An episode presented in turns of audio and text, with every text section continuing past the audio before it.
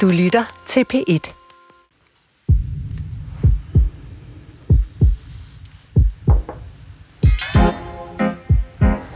Hvor meget medicin har du indløst i år? En recept? To recept? Mange? Der er medicin for enhver skavank. Problemer med sure opstød? Her er en recept på mavesårsmedicin. Ked af det? Værsgo at åbne op for lykkepilleposen. Vand i benene? Pop en dioral ud af pilleglasset, du. Slidgigt i knæene eller kroniske rygsmerter? Her er recepter på Panodil, Ipren, Tramadol, morfin. Vi læger er uddannet til at gøre noget. At udskrive medicin. At starte en behandling. Men vores uddannelse er hullet som en moderne, et moderne surdejsbrød, når det kommer til det modsatte. At fjerne behandlinger, som alligevel ikke virker, eller som endda gør mere skade end gavn. I mangel på et bedre ord er det modsatte af at udskrive medicin at afskrive medicin. Og måske er det derfor, at der bliver udskrevet mere og mere og mere medicin. Verdens samlede medicinforbrug er stødt stigende. Og i en verden, hvor der findes en pille for alt, jamen så ender nogle mennesker altså med at tage 12 eller flere forskellige typer medicin tre gange om dagen til forskudte tider med uoverskuelige konsekvenser for bivirkninger, interaktion mellem de forskellige medicintyper, risiko for overdosering og medicinfejl. Og er det så dårligt? Jo, det siger den umiddelbare logik jo altså, at det er.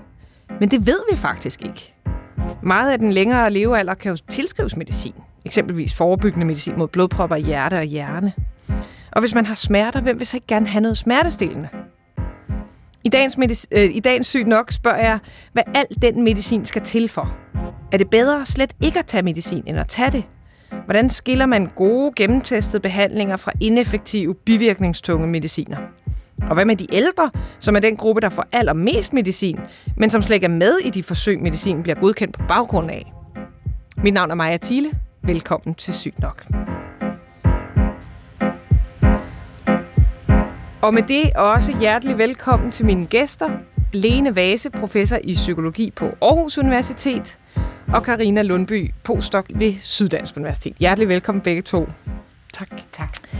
Og nu, øh, min baggrund er jo læge, og, øh, og, og min fornemmelse i hvert fald, og det er helt udelukkende sådan fingerspidsfornemmelse for, for medicinudskrivning, det er, at især læger, øh, som jo står med receptblokken, er enormt bange for sådan at træde ind på andres øh, præmisser.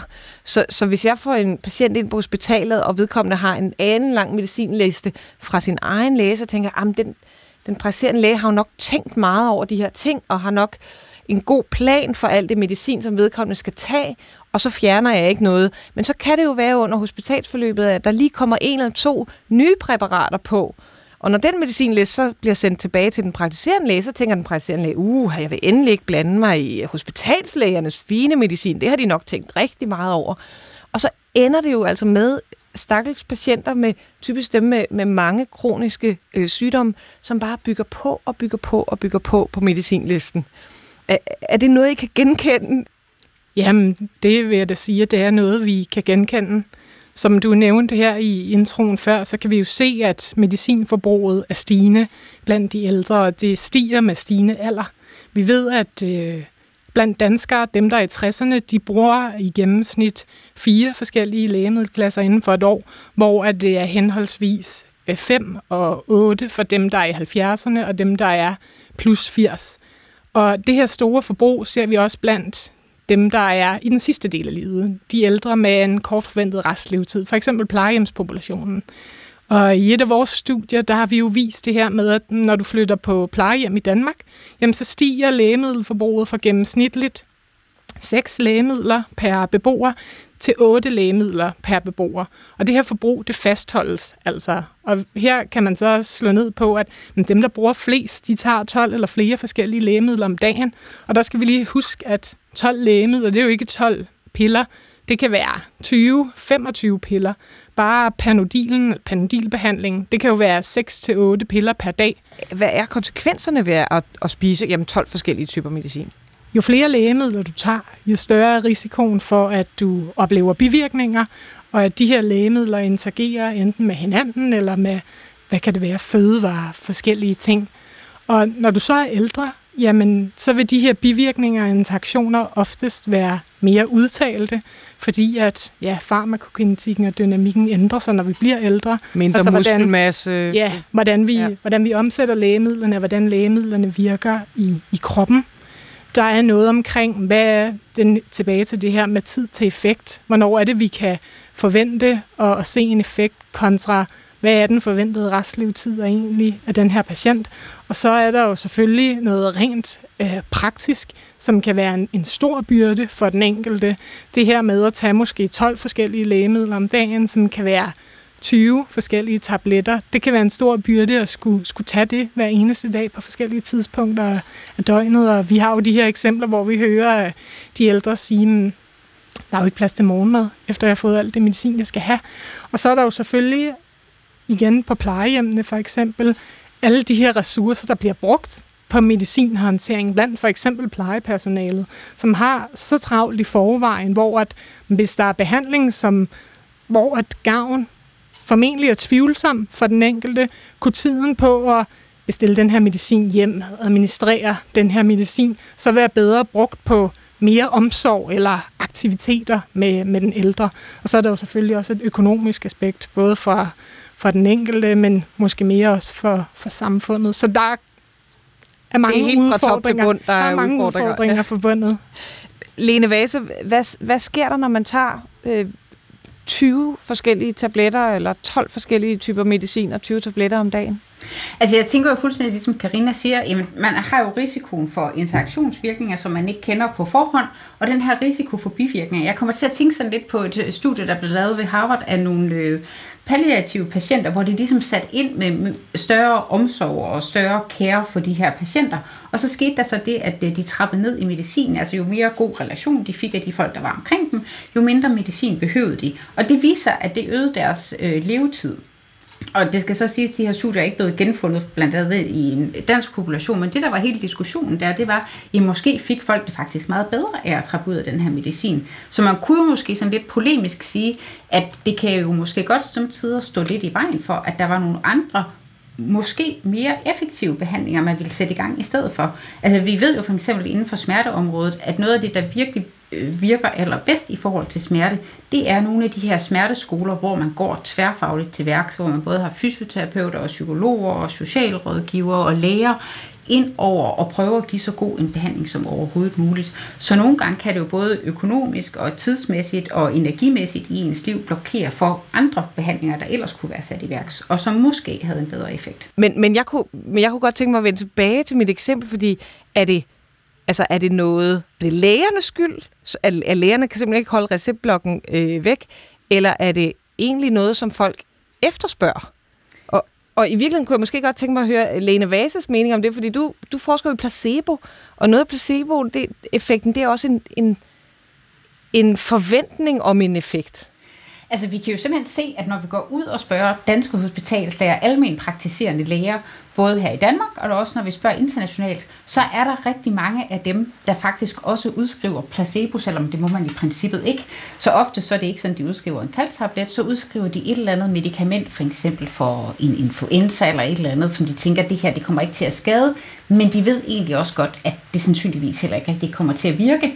Og når man spørger dem, hvorfor de gør det, så siger de, at det er for at øh, prøve at løse en relation til patienten, øh, som de synes er lidt vanskelig.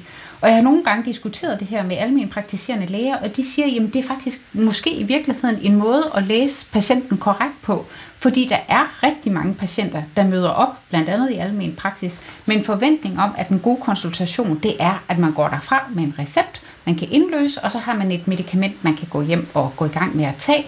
Og det er med til at skabe de her forventninger om, at nu bliver det bedre, og nu får man det godt igen. Men, men man kan sige, en, en recept mod noget influenza-medicin, som det ved man godt, det, det har ikke nogen effekt, det klarer immunforsvaret helt selv. Øh, den er alligevel tilforladelig, fordi det er jo, det er jo, der er jo en udløbsdato på. Øh, hvorimod jamen, for eksempel medicin mod øh, smerter, som du har beskæftiget dig med, kroniske smerter, det er jo ofte noget medicin uden udløbsdato. Ja, og der skal man tænke meget mere over det, og det er noget af det, der sker virkelig i de her år inden for smertefeltet. Der har jo været det, man har kaldt opioidkrisen inden for smerteområdet, at der har været en ekstra udskrivning af opioider og en øget forekomst af afhængighed og af selvmord og dødsfald i forbindelse med de her opioider, og det har givet stor opmærksomhed på, at måske skal man begynde at give nogle andre behandlinger. Og jeg ved, at øh, nogle neurologer, i for eksempel i Tyskland, der har siddet i mange år og behandlet vanskelige nerveskader, neuropatiske smerter, at de siger, at øh, hvis de kan give en kalktablet og åbent sige til folk, at det er en kalktablet, og det har en effekt, så vil de faktisk hellere gøre det, end at blive ved med at udskrive stærkt smertestillende medicin, fordi det har så mange bivirkninger.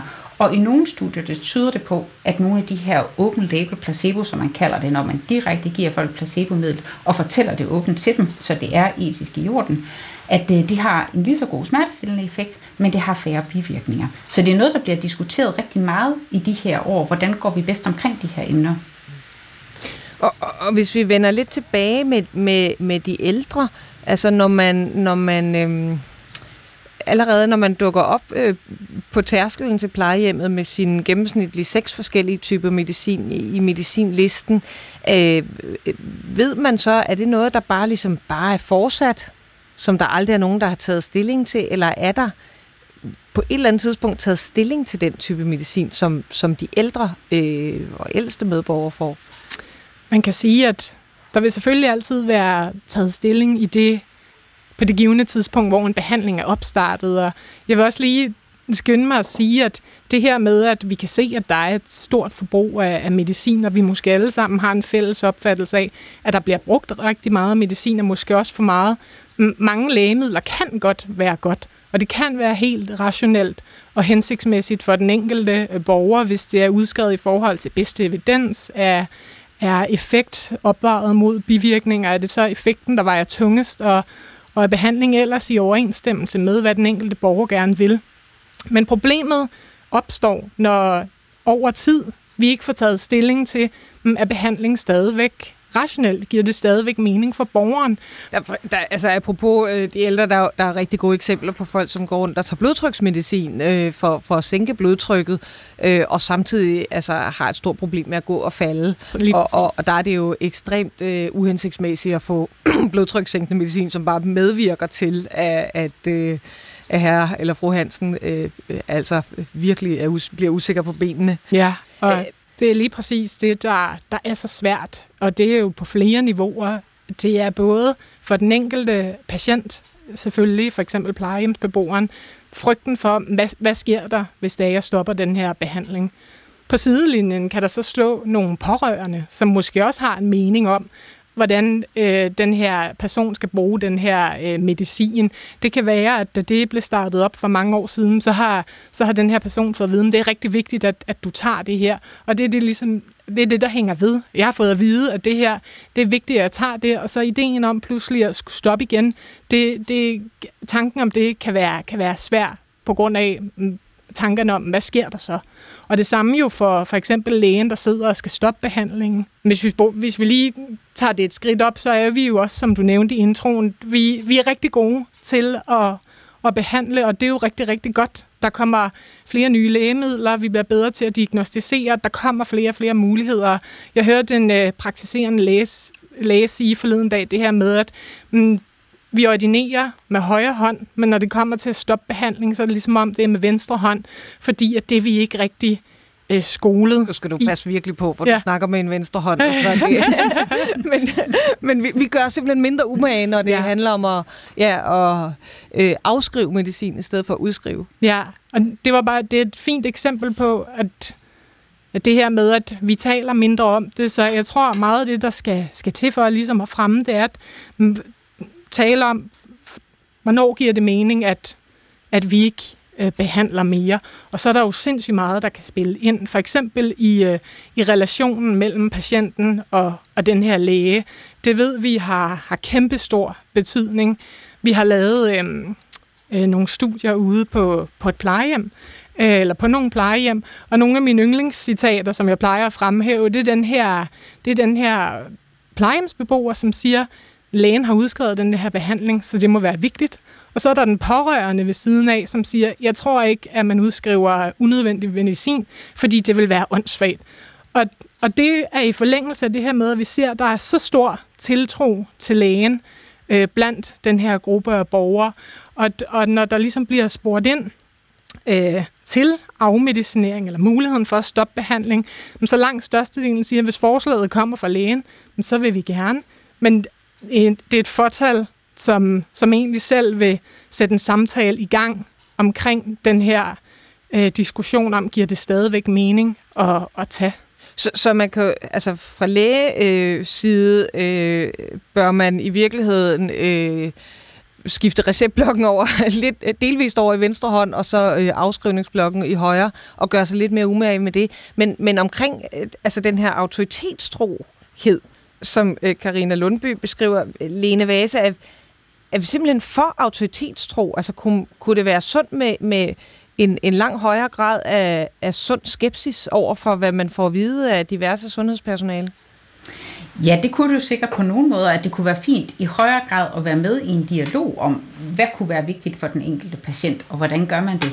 Men jeg tænker, der er sikkert også et aldersaspekt i, hvem har lyst til at initiere de her samtaler med lægen, og et tidsaspekt i, at der altid tid til at sætte sig ned og tage den sådan brede samtale om, hvordan livet ser ud, og hvad målene er, og hvad man gerne vil.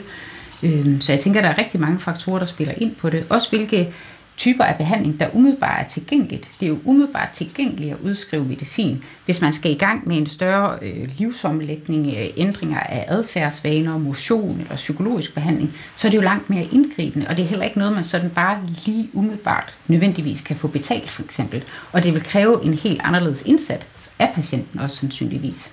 Så, så det er også udtryk for den lette løsning, at, at når man så, så tager vi bare en pille, og så regner vi med, at det fikser, det fikser de problemer, som, øh, som det vil være besværligt at løse på anden vis. Altså man kan i hvert fald sige, at vores system er vældig meget sat op til, at piller umiddelbart er den lette løsning, og at man skal gøre lidt mere for at i gang sætte nogle af de andre løsninger. Men, men hvis vi vender lidt tilbage øh, til den der autoritetstro, altså når, når lægen har udskrevet det, så kan det, må det i hvert fald være meningen, fordi ellers vil man da ikke øh, gøre det. Øh, det kan man vel også bruge øh, positivt. Du nævnte selv eksemplet med, hvis lægen kommer med en kalkpille og siger, det her er en kalkpille, og nu øh, giver jeg den, fordi jeg tror, at det vil hjælpe dig, så hjælper det også. Ja. Det er jo det, det er vel øh, det bedste eksempel på en ekstrem autoritetstro. Altså man kan sige, det er jo det, der er en stor del af alle vores behandlinger, og det er jo derfor, vi overhovedet er nødt til at have nogle af de her dobbeltblinde randomiserede forsøg, som vi bruger, når vi skal have godkendt farmakologisk medicin. Det er jo fordi, at vi ved selve det at have et møde med en læge, som vi har tiltro til, og at den her autoritet siger til os, det er det her, du skal gøre, nu får du noget, der hjælper. Det i sig selv har en effekt, og den har man jo selvfølgelig gavn af i enhver behandling, hvad enten man går ind og giver noget aktiv farmakologisk, eller man ikke giver noget aktiv farmakologisk, eller man vælger for eksempel komplementærbehandling eller andre typer af behandlinger. Men, men man kan vel godt øh, arbejde med det øh, på, på den måde, at man siger, nu, tager, nu fjerner jeg noget medicin øh, fra din medicinliste, og det tror jeg virkelig vil gavne dig, fordi så slipper du for alle bivirkningerne. Ja, altså jeg har hørt nogen øh, bruge det i forhold til smertebehandling og sige, altså du er simpelthen så heldig, at du er den gruppe, der ligesom ikke skal have medicin, og så får du ikke alle bivirkninger, og i stedet for så får du mulighed for at prøve den her anden gode behandling. Så man kan jo frame det på mange måder. Det var et fantastisk forslag. Du lytter til Syg Nok. Mit navn er Maja Thiele, og med mig i studiet er Lene Vase, professor i psykologi på Aarhus Universitet, og Karina Lundby, postdoc ved Syddansk Universitet. Og, og lad os lige tage lidt fat i det her med afmedicinering. Øhm, Karina, din PhD, den handlede jo netop om det. Og hvad, hvad, kan du prøve at forklare, hvad, hvad mener du med afmedicinering? Hvordan skal man forstå det begreb? Jamen, afmedicinering der er egentlig to begreber, som, som vi bruger. Der er seponering, og der er afmedicinering, hvor at, hvis vi starter med seponering, så sådan som vi i vores gruppe definerer det, det er det her med den direkte handling, hvor vi går ind og stopper en behandling, for eksempel som følge af en bivirkning. Hvor at afmedicinering, det er den her, øh, hvad kan man sige, overordnet tilgang, hvor vi går ind og tager en samtale med patienten om behandling, og hvor målet er at sikre, at behandlingen ligesom både er nødvendig, den er effektiv, den er sikker, og den er i overensstemmelse med den enkelte borgers mål og, og ønsker.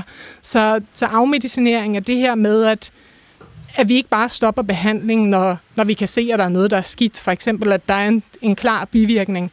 Men at vi løbende forholder os til, giver behandling stadig mening. så gå ind og lave den der opvejning af, er vi stadig der, hvor at fordelene opvejer ulemperne ved en, øh, en given behandling. Så, så det er virkelig en mere holistisk begreb, ja. hvor man også tager patientens præferencer og ja, livssituation øh, med?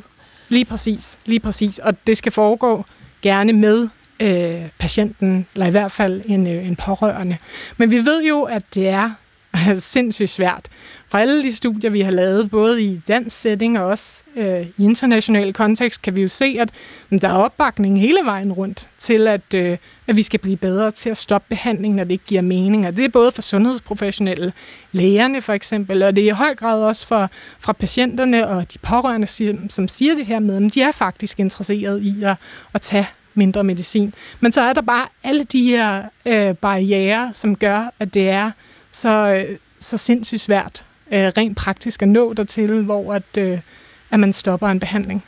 Og ja, ja, for hvad skal der så til? Altså, jeg, jeg tænker igen på, på øh, tilbage på medicinstudiet, der øh, kan jeg da huske øh, masser af timer, hvor vi blev undervist i det ene medicin og det andet medicin og, og så videre. Og, og, øh, og hvad kan man sige, hvis jeg nu skal være lidt djævelens advokat, så blev vi jo også undervist i indikationen for medicinen. Mm. Altså øh, typisk, hvad, hvad er det, man giver det her for? Hvor, hvor har der været bevist, at her er der en effekt ved netop nogle store placebo-kontrollerede studier? Øh, hvilke typer mennesker vil det, have, vil det sådan gennemsnitligt have gavn på. Og, og hvis man nu skal øh, se på afmedicinering, så kunne man jo ekstrapolere derfra og sige, jamen hvis der ikke er indikation, altså hvis det her, den her person ikke hører til en af de grupper, hvor man ved, der er effekt, så skal man bare fjerne medicinen igen. Kunne det, kunne det ikke være så let som det?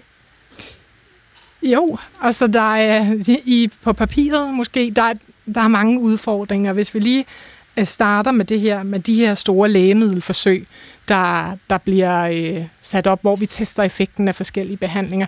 Der skal vi bare lige huske, at mange af de her studier, de ekskluderer altså de ældre, som er dem, der bruger alle de her lægemidler.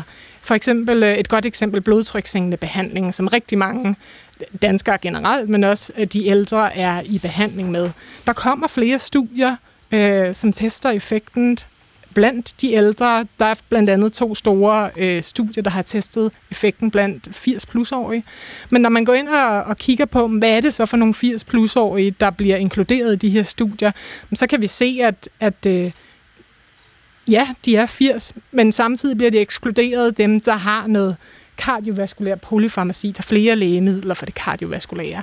Dem, som har noget kognitiv svækkelse, dem, der er skrøbelige, dem, der har nedsat øh, forventet restlevetid. Så, så, så det er de ultra raske 80 plus år. Præcis, præcis. Og den anden ting er så i forhold til det her med, at vi bliver oplært og skolet til at, at altså, hvad hedder det, diagnostisere og behandle. Og det, igen, det er godt, og som sundhedsprofessionel, vi vil alle sammen gerne hjælpe, enten vi er læger eller sygeplejersker eller farmaceuter. Men jeg tror, en central udfordring, som vi kan se, er en barriere blandt sundhedsprofessionelle, for eksempel læger, det er det her med, at i de guidelines, vi så behandler ud fra, dem som klinikerne bruger i deres hverdag, de er rigtig gode til at beskrive, hvornår skal vi starte behandling, hvornår giver det mening at starte den ene, anden, tredje behandling. Men der er rigtig mange af dem, der indeholder nærmest ingen vejledning til, hvornår det kan være relevant at stoppe en behandling, og hvordan det rent praktisk skal gøres. Og bare det, at en læge for eksempel ude i almen praksis. Det der med måske ikke altid at have en guideline, en klinisk behandlingsvejledning i ryggen, som ligesom kan støtte beslutningen om at stoppe en behandling. Men det er jo også en barriere, som gør, at hvis der sker noget, er der så nogen, der kan komme og klandre mig for, at, at der står også i den her behandlingsvejledning, at man skal behandle sådan og sådan. Og det er jo ikke fordi, der ikke er gode øh, tiltag på det her område. Vi har for eksempel seponeringslisten, som Sundhedsstyrelsen udgiver øh, en gang om året, og som er enormt konkret øh, omkring det seponering til voksne, hvornår det giver mening at stoppe behandling, øh, og som helt konkret beskriver også, hvordan skal det gøres. Men personligt tror jeg, at, øh, at for at man virkelig skal kunne rykke det her, så skal vi også have mere fokus på, hvordan får vi den her konkrete vejledning ind i de kliniske behandlingsvejledninger, vi ellers bruger til at, til at opstarte mm. en given behandling. Øh, altså, jeg kunne godt tænke mig at høre, øh, måske har du, Lene Vase, et bud på, hvordan kan man overkomme den her øh, frygt, som du også beskriver, altså hvis man øh, fra sundhedspersonalet har et frygt for at stoppe medicinen, fordi hvad nu hvis der skete noget? Og, og netop fra de pårørende tænker, jamen hvis lægen har udskrevet det, så er der nok en mening med det. Og den ældre, som ikke nødvendigvis efterspørger det selv. Altså hvordan kan man, hvordan kan man overkomme den barriere for afmedicinering? Men jeg tror, det er enormt rigtigt, det Karina siger. Altså det at have nogle retningslinjer for det.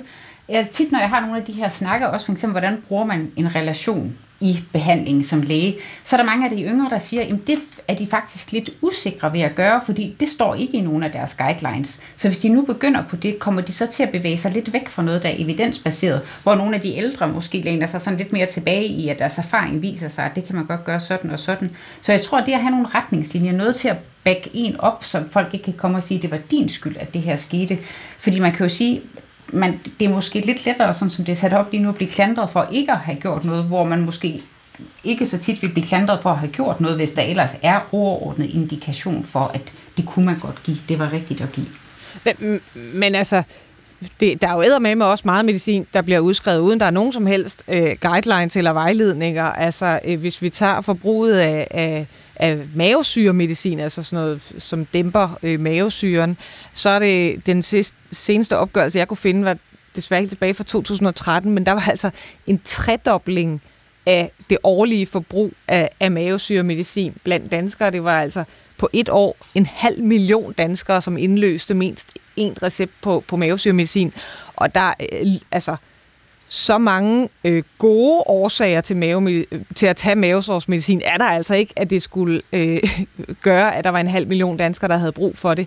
Øh, så, så der er vel også noget om, at, at der bliver udskrevet enormt meget medicin, som, som er på sådan et, et løst grundlag, og hvis det bliver givet på et løst grundlag, så bliver det da i hvert fald ikke fjernet igen, fordi så har man jo netop ikke nogen vejledning til, hvornår man så skal slutte det. Nej, jeg tror, at Øh det er rigtigt, det med mavesyremedicin, når vi også bare ser, at det stiger og stiger. Og jeg tror helt generelt for de her, hvad end det er mavesyremedicin, eller smertestillende medicin, eller hvad det kan være, så vil vi gerne, øh, vi vil gerne gøre noget for, for at hjælpe. Og et, øh, et eksempel, jeg godt kan lide at bruge, det er det her med, at øh, i vores gruppe for, for et for et par år siden, så startede vi et projekt op, hvor at vi gerne vil se på blandt plejehjemsbeboere, hvor mange kan vi så kan vi stoppe i deres faste behandling med Panodil. Og øh, det startede vi egentlig op, fordi at øh, vi ved, at der er sindssygt god evidens for, for effekten af Panodil på, på sådan menstruationssmerter, tandudtrækninger, små operationer. Men effekten på øh, lang, det vil man langtids... akutte smerter, ikke? Præcis. Men langtidsbehandling, for eksempel artrose, sådan nogle ting. Der er slidgigtsmerter, kroniske præcis, rygsmerter. Mm. Præcis. Der er evidensen bare rigtig ringe. Og udover det, lige blandt plejehjemsbeboerne, så er der jo også aspektet i, at det er en stor pillebyrde. Men samtidig med, at vi startede det her studie op, der var der en gruppe i Holland, som lavede præcis det modsatte. De startede et projekt op, hvor de ville opstarte alle plejehjemsbeboere i fast behandling. Og det var ud fra den her hypotese om, at jamen, hvis du ikke er ordentligt smertedækket, så medfører det dårligere livskvalitet, og det er livskvaliteten, der skal være i fokus, når du er i den sidste del i livet og er på plejen. Det tror jeg, vi alle sammen kan blive enige om. Men det er bare det er et sjovt eksempel på det her med, at, eller et fint eksempel på, at vi vil gerne gøre noget, og lige så vel som at, at overmedicinering er et problem, så er det også et problem, hvis patienter er undermedicineret. Mm.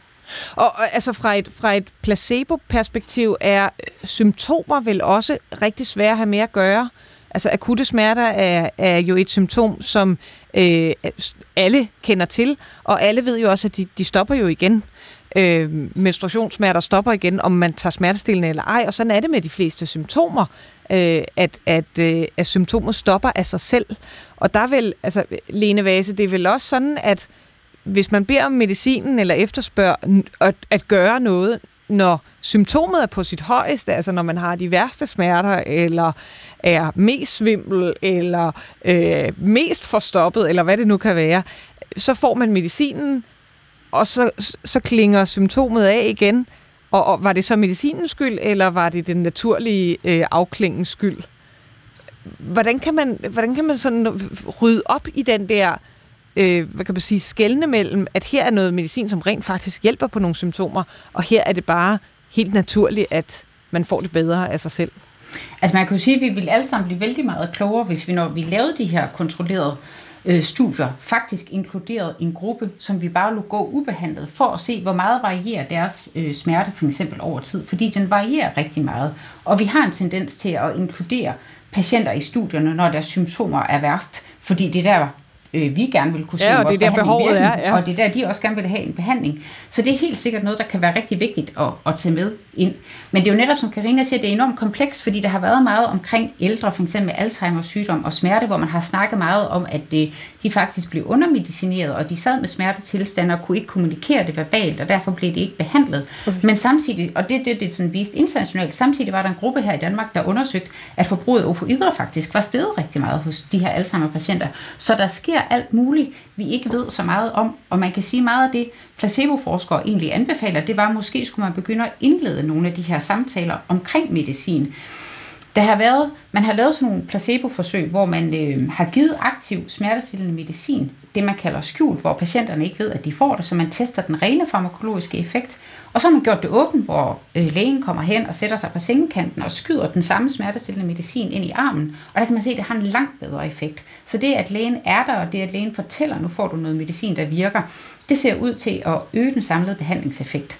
Og så er der nogle øh, tyske forskere, der har været rundt på hospitalet og spurgt folk, der ligger der med deres pilleæske ved siden af sengen, om de kan gøre rede for, hvad er det for noget medicin, de får? Hvad virker det for? Og det er en forsvindende lille del, der kan gå redde for. Så de er sådan ude og argumentere for, at måske kommer vi lidt til at give alle de her farmakologiske behandlinger lidt i det skjulte. Patienterne ved rent faktisk ikke rigtigt, hvad det er, det skal virke for. Og vi mister den der mulighed for at bygge forventninger op til det, og dermed få en ekstra behandlingseffekt af det. Og hvis vi gjorde det, så kunne det jo være, at vi kunne reducere selve den farmakologiske mængde og få den samme behandlingseffekt. Så, så man skal virkelig meget mere aktivt bruge, at nu udskriver jeg det her medicin, ja. og du får det på grund af det og det. Ja, og jeg tror, jeg er meget enig i det, uh, Lene siger, og det vi også selv har lavet, hvor vi har været ude og tale med alle de her plejehjemsbeboere.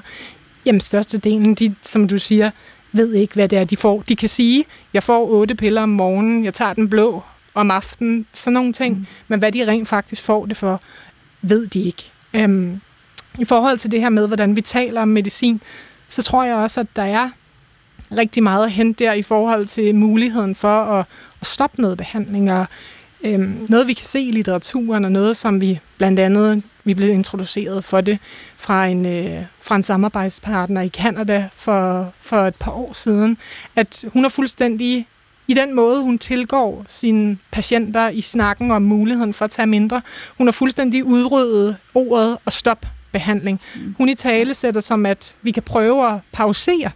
Altså at sige, at nu prøver vi at sætte det på pause, og hvis det så er, at du får det værre, der opstår nogle symptomer, så starter vi det op igen. Og vi kan se, at når det bliver gjort på den måde, når tilgangen er sådan, at langt de fleste patienter siger, så er de meget mere, altså de føler sig mere sikre, og de er, de er mere villige til at prøve det her, hvor at Modsat hvis det er et, et stop af behandling, og de måske så kan tænke, at det betyder, så kan jeg aldrig øh, starte det op igen. Så jeg tror, der er meget rent kommunikativt også, hvordan vi møder patienterne. Du lytter til Sygt Nok. Mit navn er Maja Thiele, og med mig i studiet til at diskutere medicinering og særlig overmedicinering og barriere for afmedicinering er Lene Vase, professor i psykologi på Aarhus Universitet, og Karina Lundby, postdoc ved Syddansk Universitet. Jeg kunne godt tænke mig, at vi tog lidt mere fat i smertebehandling som, som eksempel, for nu har vi brugt det nogle gange. Og, og hvad er det lige øh, med altså farmakologi og smertebehandling. Hvor, hvorfor, er vi, hvorfor er det, vi er lige inden for smerter så forelskede i, jamen jeg nævnte selv indledningsvis, der er jo, der er jo et, et utal af forskellige typer øh, smertestillende. Øh, Karina, kan du sige, hvad det er med, med de piller der, der er så tillokkende, når det handler om smertebehandling? Jamen igen, vi vil gerne gøre noget. Vi vil ikke have, at, at nogle af patienterne går og, og har ondt, og igen, nu er opioid-eksemplet en ting, men Panodil-eksemplet, det er bare det er den her behandling, som er relativt, altså der er ikke særlig mange bivirkninger ved det. Øhm, jo, og så, det, og så det virker det vel på, på de akutte smerter. Altså, det er jo det, man, der er jo lavet gode forsøg, hvor man kan se, at det er jo, altså, morfin er jo et fantastisk middel, øh, hvis man vågner op efter en operation og bare har super ondt øh, ja. øh, og har brug for noget hurtigt smertestillende. Ja, og så kan man sige, hvad er alternativet, hvis det ikke skulle være behandling? Og igen med for eksempel plejehjemspopulationen. Øh, det kunne være noget mobilisering, mere aktivitet, forskellige ting, man kunne gøre for at prøve at lindre smerter, men så bliver det også et ressourcespørgsmål, og så tror jeg automatisk, at så er det behandlingen, der hurtigt bliver førstvalget. Men, men det kan være, at vi kan spille den over så til Lene Vase, for det er jo noget af det, du har beskæftiget dig med, altså smertebehandling og kroniske smerter. Øh, øh, hvorfor, hvorfor er det så svært, øh, hvad kan man sige, at, at gå fra de akutte smerter, hvor pillerne er, er rigtig gode, og så til de kroniske smerter, hvor de er virkelig virkelig dårlige? Jamen, det er jo bare et helt gode spørgsmål inden for smerteforskning. Jeg tror, der ligger en lille Nobelpris, hvis man finder ud af, hvorfor er der så stor forskel på akut og kronisk smerte, og hvad er det, der gør, at nogen de går fra de akutte smerter over i det kroniske smerte. Det begynder vi jo at vide mere om, men der er jo rigtig, rigtig meget, vi fortsat stadigvæk ikke ved. Så det er jo det helt store spørgsmål, hvordan kan vi behandle øh, bedst muligt. Og er, er du enig i, i, i Karinas altså, øh, postulat om, at der, vi må gøre noget? At, at det er ligesom den, det er det, der bliver hævet frem. Jeg har ondt, der må gøres noget. Ja, jeg tror, at det er det, man tænker, og så tror jeg, at man har tænkt øh, i lang tid, altså det er jo noget, man sådan øh, reflekterer meget over inden for smerteområdet, også sådan lidt ovenpå den her opioidkrise. Hvorfor er det egentlig gået, som det er gået? Jamen, vi kunne i hvert fald se sådan omkring midten af 90'erne og starten af 0'erne, at der var der sådan en lang promovering af, at det her smertestillende medicin, hvor man vil sige sådan noget som opioider og morfin, som du netop nævnte, det har typisk været sådan noget, man har givet, når folk de vågner op efter en operation, der virker det rigtig godt, eller hvis folk de har cancersmerte. Men der begyndte der at komme øh, en opfattelse af, at øh, det var faktisk øh, okay sikkert at give til andre former for kronisk smerte også. Og der var en opfattelse af, der var blandt andet noget, der blev publiceret i New England Journal of Medicine, hvor det så ud til, at der var ikke ret mange, der blev afhængige af det. Og samtidig i USA så det også ud til, at lægerne nok havde en økonomisk vinding ved at udskrive øh, noget af det her medicin. Så der blev udskrevet rigtig meget af det. Øh, og der skete så også det, at der blev udskrevet mere, end den enkelte havde brug for, og det blev solgt på det sorte marked, og noget af det har bidraget øh, til hele den her overmedicinering. Men kan, det, man... kan du prøve, bare, bare lige undskyld, jeg stopper dig, men ja. kan du prøve så at beskrive altså opioidkrisen i USA, hvad, øh, øh hvad er det? Ja, altså opioidkrisen i USA, det handler om, at man over de sidste 20 år har set, at der er mange flere mennesker, der er blevet afhængige af opioider og er døde øh, som følge af det. Altså de er simpelthen blevet stofmisbrugere? Ja. Lægeligt øh, ordinerede stofmisbrugere? Ja. ja, og nogle af dem er også skiftet over til heroin eller til andre typer. Men det startede den vej ind gennem opioidudskrivning. Altså jeg kan sagtens genkende det. Jeg var, jeg var faktisk selv... Øh, øh, i, i New York, hvor jeg øh, fik øh, akutte smerter og kom ind på en skadestue. Og så, øh, da jeg ligesom blev sendt ud af skadestuen igen, så fik jeg altså lige øh, sådan øh, 50 øh, stærkt øh, smertestillende med mig, just in case. Altså, mm. hvis nu det skete igen, så kunne jeg lige tage dem. Ja. Øh, og det, altså, jeg kan endda huske, det er ikke 20 år siden, men det er, det er pænt mere end 10 år siden, så, så tæt på, altså, er jeg egentlig stusset lidt over, det var da usædvanligt alligevel at få sådan bare kvitterfrit med i hånden, øh, så meget øh, smertestillende ja. der. Og det har ligesom været behandlingen, og man har tænkt, at det har været en god behandling, og nu der sidder man jo sådan ligesom i de her efterdønninger og finder ud af, hvad gør man så? Og jeg har lige været med til at skrive sammen med to øh, medicinske kollegaer i USA en oversigtsartikel i Lancet, hvor vi prøver at gøre sådan lidt status over, jamen, hvordan ser det ud på det kroniske smerteområde? Hvad er det for nogle typer af behandlinger, der er? Og det man jo må sige, at øh, når man kigger bredt hen over feltet, så er der jo gode retningslinjer for, hvordan tester man farmakologisk medicin, som vi netop har snakket om. Men der er jo faktisk ikke lige så gode retningslinjer hvordan, for, hvordan tester man alle de her ikke-farmakologiske behandlinger. Vi, vi har en lang række ikke-farmakologiske behandlinger for smerte. Vi kan operere, vi kan lave dybde hjernestimulering, vi kan give kognitiv adfærdsterapi, der kan være yoga, der kan være kiropraktik, der kan være massage, der kan være musik. Men der er ikke ensartede retningslinjer for, hvordan vi tester effekten af det her. Så det kan også være enormt svært for den enkelte behandler at sidde og sige, hmm, hvis jeg ikke skal udskrive medicin, er det så akupunktur, jeg skal vælge, eller er det mindfulness, eller er det massage? Hvad er det, der virker bedst? Så det er jo også på den måde sådan et lidt mere uudforsket område, hvor vi ikke på samme måde har stringent evidens for effekten. Så det kan også være sværere at vide, hvad man skal vælge. Og så kommer der hele aspektet med, at det er heller ikke, det er heller ikke nødvendigvis gratis at vælge de her former for behandling, og det kræver typisk mere involvering af patienten også. Så vi er jo også sådan ved at, at vende en stor tanker og finde ud af, hvordan gør vi det så bedst muligt?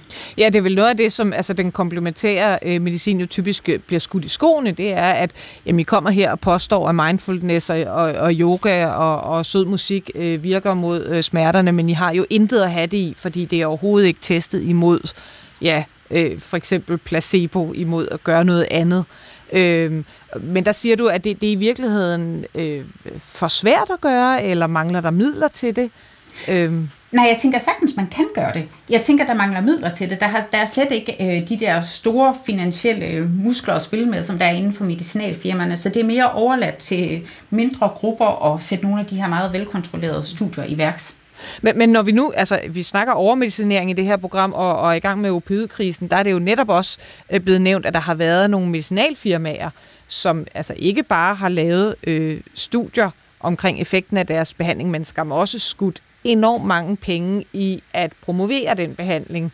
Øh, det er vel også måske ikke et lige så stort problem i Danmark, det er, vel, det er vel også et problem i Danmark, at der er så stærke finansielle øh, kræfter på spil, når det handler om piller. Øh, at, det, at det er svært, et svært pres at stå imod øh, for, jamen, for den enkelte læge. Jamen, øh, det ved ikke, om I tør at udtale om jeg jeg øh, kan udtale mig for øh, patienterne og de pårørende, men noget vi ved, nu er det jo ikke, øh, der er jo regler for, hvad man må reklamere med i forhold til lægemidler, men, øh, men de her reklamer for håndkøbsmedicin for eksempel, øh, det kunne være noget smertestillende medicin, det kan godt gøre jo, at at der er nogle patienter, nogle pårørende, som, som ser de her reklamer, og så går, går til lægen og med et ønske om, det vil den her person gerne, gerne prøve. Øh, så det kan bestemt også godt være, være med til at lægge et, øh, lægge et pres på. Og, og uh, Lene Vas, du nævnte før, jeg kunne godt bare tænke mig at vende tilbage til det, at man, at man sagtens kan teste, om nogle af de her ja, komplementære øh, smertestillende metoder øh, virker. Øh, hvordan kan man lave et, ja, et placebo for, for yoga? Altså, hvordan kan man vide, om yoga virker, øh, hvis man skal lave et kontrolleret forsøg? Ja, man kan sige, øh, det man egentlig har gjort langt hen ad vejen, og det er ikke kun sådan alternative og komplementære behandlinger, det gælder egentlig også operation og dybdehjernestimulering og andre behandlinger, vi også har inden for det, vi kalder det etablerede system. Det har været, at man egentlig i starten langt hen ad vejen har testet det op imod ingenting. Altså Folk er gået i deres traditionelle behandling, hvad end de sådan har taget eller gjort, og så har man tilføjet det her nye fine. Og typisk så sker det der, så ser man en rigtig god effekt af den her behandling. Typisk er det meget bedre at gøre noget, end ingenting at gøre. Øh, så efterhånden, så er der alligevel nogen, der spørger lidt, ah, men kunne det ikke også være fordi, at nu skete der noget, og man fik kontakten til den her læge, og man fik de her forventninger. Så man kan sige, at det man typisk gør, når man begynder at lave bedre kontrolbetingelser for de her, det er, at man prøver at sige, hvad formoder vi, da den specifikke effekt af behandling, sådan ligesom vi gør, når vi snakker om farmakologi. Vi tror, der er et bestemt molekyle i, eller et eller andet. Så kan man sige, hvad tror man, for eksempel, der er det specifikke ved mindfulness? Jamen, det er det, jeg sidder og være mindful. Okay, hvis det er det specifikke, skulle vi så gøre sådan, at der var nogenlunde kontrol for, for eksempel, hvor mange gange man mødes øh, med behandleren hvor lang tid man mødes og snakker for eksempel, hvor lang tid man øh, øver sig med sine hjemmeøvelser. Der er en lang række af de her kontekstuelle faktorer, man godt kan holde stabile, for at se, om det her specifikke element, man tænker, det er det, der virker behandling. Altså man siger, at 100 mennesker gennemgår mindfulness, og de andre 100 øh, får de samme antal besøg hos en, en øh, sød og rar behandler, som, og de sætter sig for eksempel ned og slapper af i stedet for. Ja, for eksempel. Ja. ja. Jamen, øh, men det er så her med en opfordring til, øh, til diverse, med, med, som ikke ønsker pillebogen frem øh, til, at, til at lave øh, den type kontrolleret øh, øh, forsøg. Her til sidst, når vi snakker om, om smertebehandling, øh, Lene Vast, du nævnte nemlig, at man havde troet, at morfintabletterne, i hvert fald i USA, ikke var, øh, var forbundet med udvikling af afhængighed. Det, og det lyder helt skørt, når man hører det i dag, at, at man har ment det. Øh, men er det i virkeligheden også sådan, at man glemmer lidt øh, det, som man kan kalde nocebo-effekten. Altså ikke placebo, men, men nocebo, øh, den, den skadelige effekt af medicin. Fordi hvis man har øh, øh kontrolleret forsøg, som du nævner, hvor man har et aktivt medicin, og man har noget en kalkpille, så har man jo lige så god mulighed for at teste bivirkninger. Altså, hvor meget medicin skal der til for at skade øh, de mennesker, som tager medicinen, som muligheder man har for at teste de gode effekter? Altså man kan sige, at hele det der bivirkningsfelt er virkelig interessant, fordi det, det er også et område, hvor vi mangler lidt fælles standarder på, hvordan gør vi det. Altså nogle studier, de gør bare, hvis folk de sådan selv rapporterer en bivirkning. Andre, de har spørgeskemaer, hvor de prompter det, øh, og andre igen, de har sådan en hel liste, de skal udfylde på forhånd. Øh, så der er heller ikke sådan nogle helt standarder, og der har nok været lidt en tendens til, at øh, hvis man selv frit kan vælge, om man laver et forsøg, så kan det da godt være, at man vælger den løsning, hvor man ikke behøver at rapportere mere end højst nødvendigt. Øh, så det er jo noget, der også er meget i bevægelse med bivirkninger, både farmakologiske og også ved alle de her andre behandlinger. Fordi der er jo også andre, altså ikke farmakologiske behandlinger, kan jo også sagtens have bivirkninger. Og det er også noget, man først er begyndt at have lidt mere fokus på inden for de senere år. Men, men Karina Lundby, man kunne vel godt arbejde med øh, altså det, man inden for metoden kalder number needed to harm, mm. altså hvor mange mennesker skal have en behandling for at der optræder en bivirkning. Hvis man for eksempel tager øh, kolesterolsænkende behandling ja. som, som eksempel, øh, så hvis man øh, kigger på sådan nogle store oversigtsstudier, så kan man se, jamen altså, øh, der er 10 personer, der skal tage medicinen i 5 år, og så vil, øh, så vil der være et tilfælde af sådan svære muskelsmerter på grund af, af medicinen. Øh, og det tal, det er, jo, det er jo et number needed to harm, der skal altså 10 til for at, at, at, at få den her bivirkning specifikt.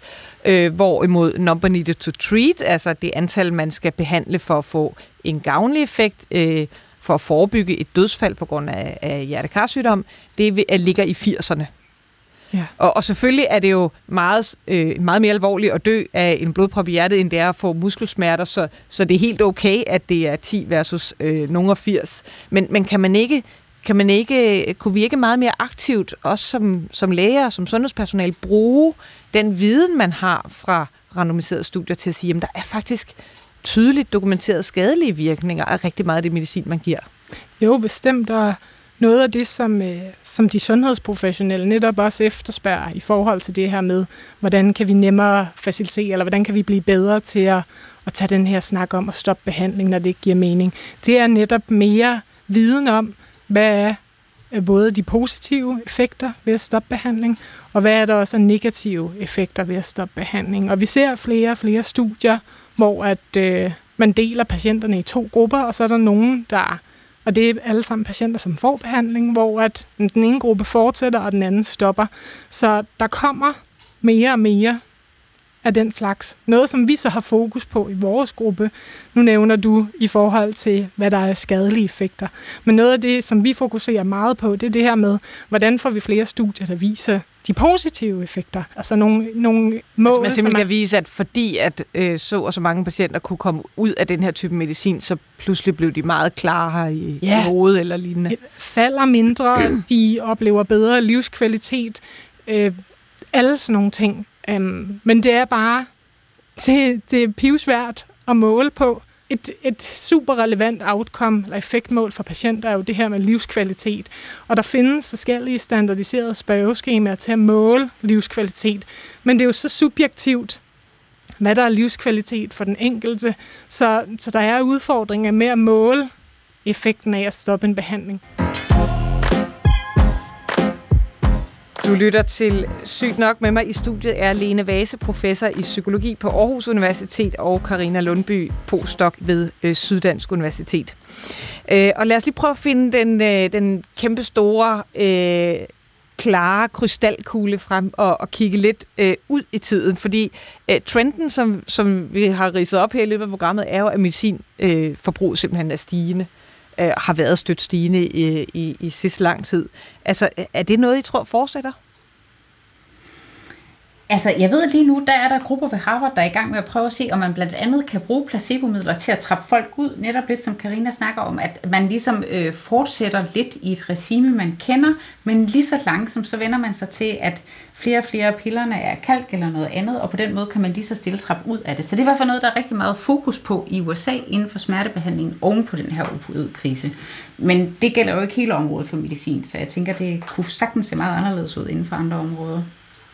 Jeg vil sige, at øh, generelt så synes jeg, at øh, både i litteraturen og, og generelt i debatten, så synes jeg, at vi får mere og mere fokus på, på det her med, at, at det på et tidspunkt også kan være relevant at se på, om medicin øh, stadigvæk giver mening. Så det er mit indtryk, at, at det er noget, vi kommer til at se mere af. Og noget af det, vi også øh, gør i, i vores gruppe, eller forsøger at gøre, det er at, at råbe højt om nogle af de her barriere, som, som vi ved, der er til afmedicinering. Dem, som man... Øh, dem, man kan adressere bare ved at tale om dem, hvis man kan sige det på den måde. Det her med for eksempel, at vi ved, at der er mange ældre, der faktisk er er uvidende om muligheden for at stoppe noget behandling. Hvis vi bliver bedre til at huske, at at forslaget måske ikke skal komme for os som de sundhedsprofessionelle. Vi måske kigger en ekstra gang, at så kan vi adressere øh, den øh, barriere.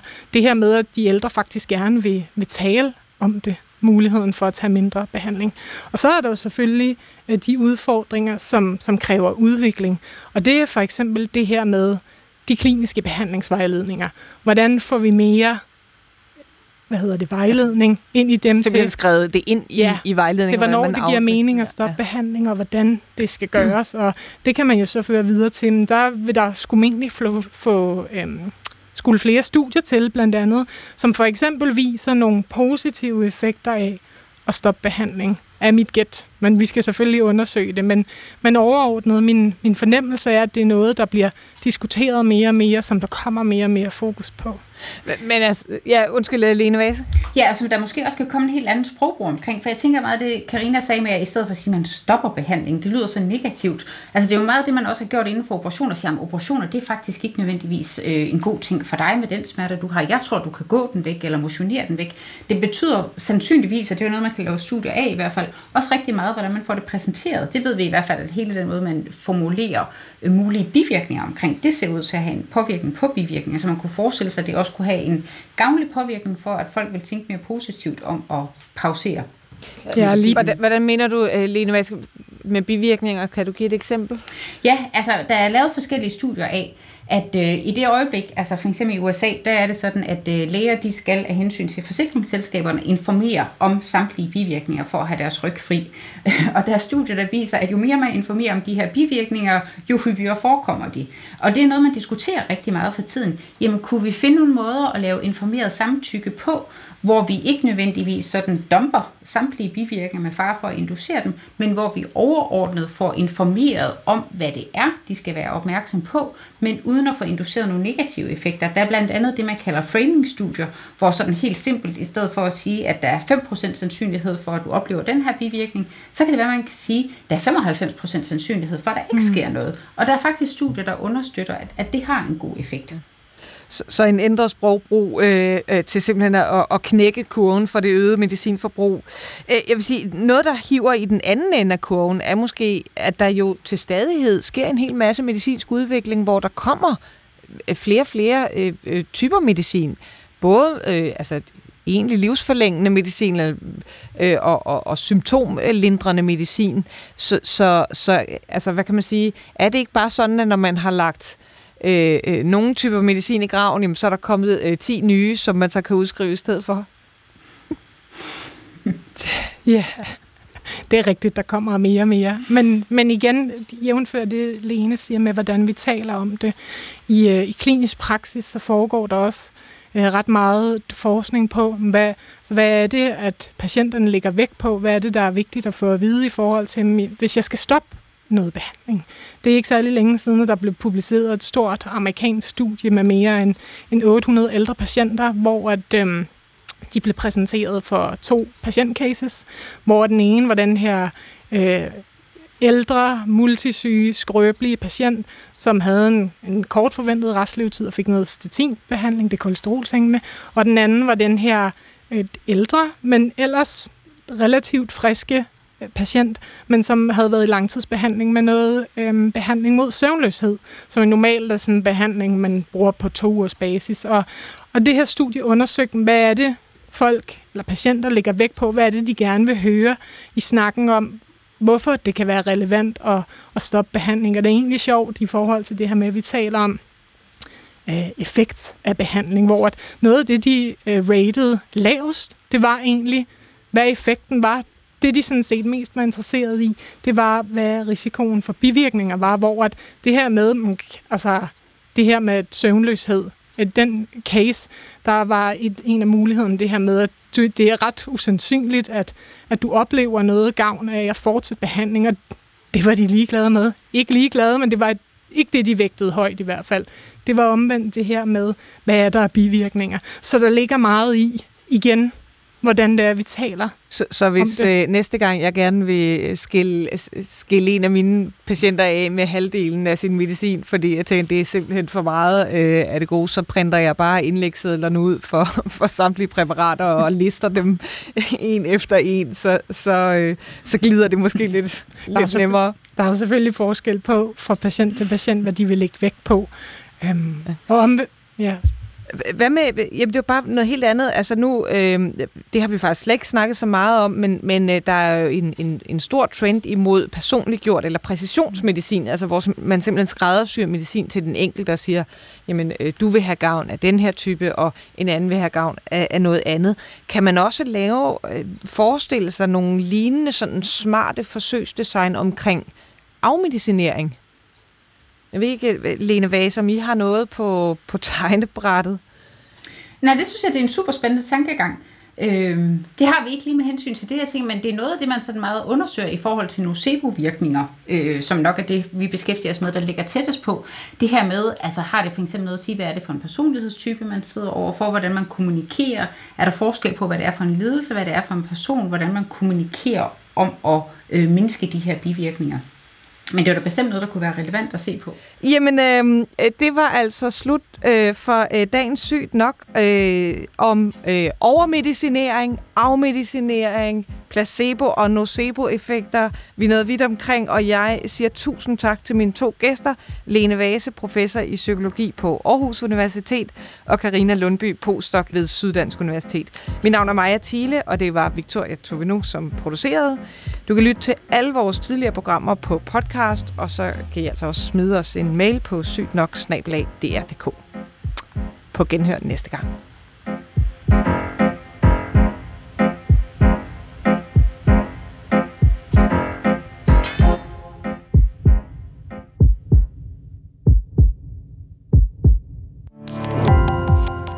Gå på opdagelse i alle DR's podcast og radioprogrammer. I appen DR Lyd.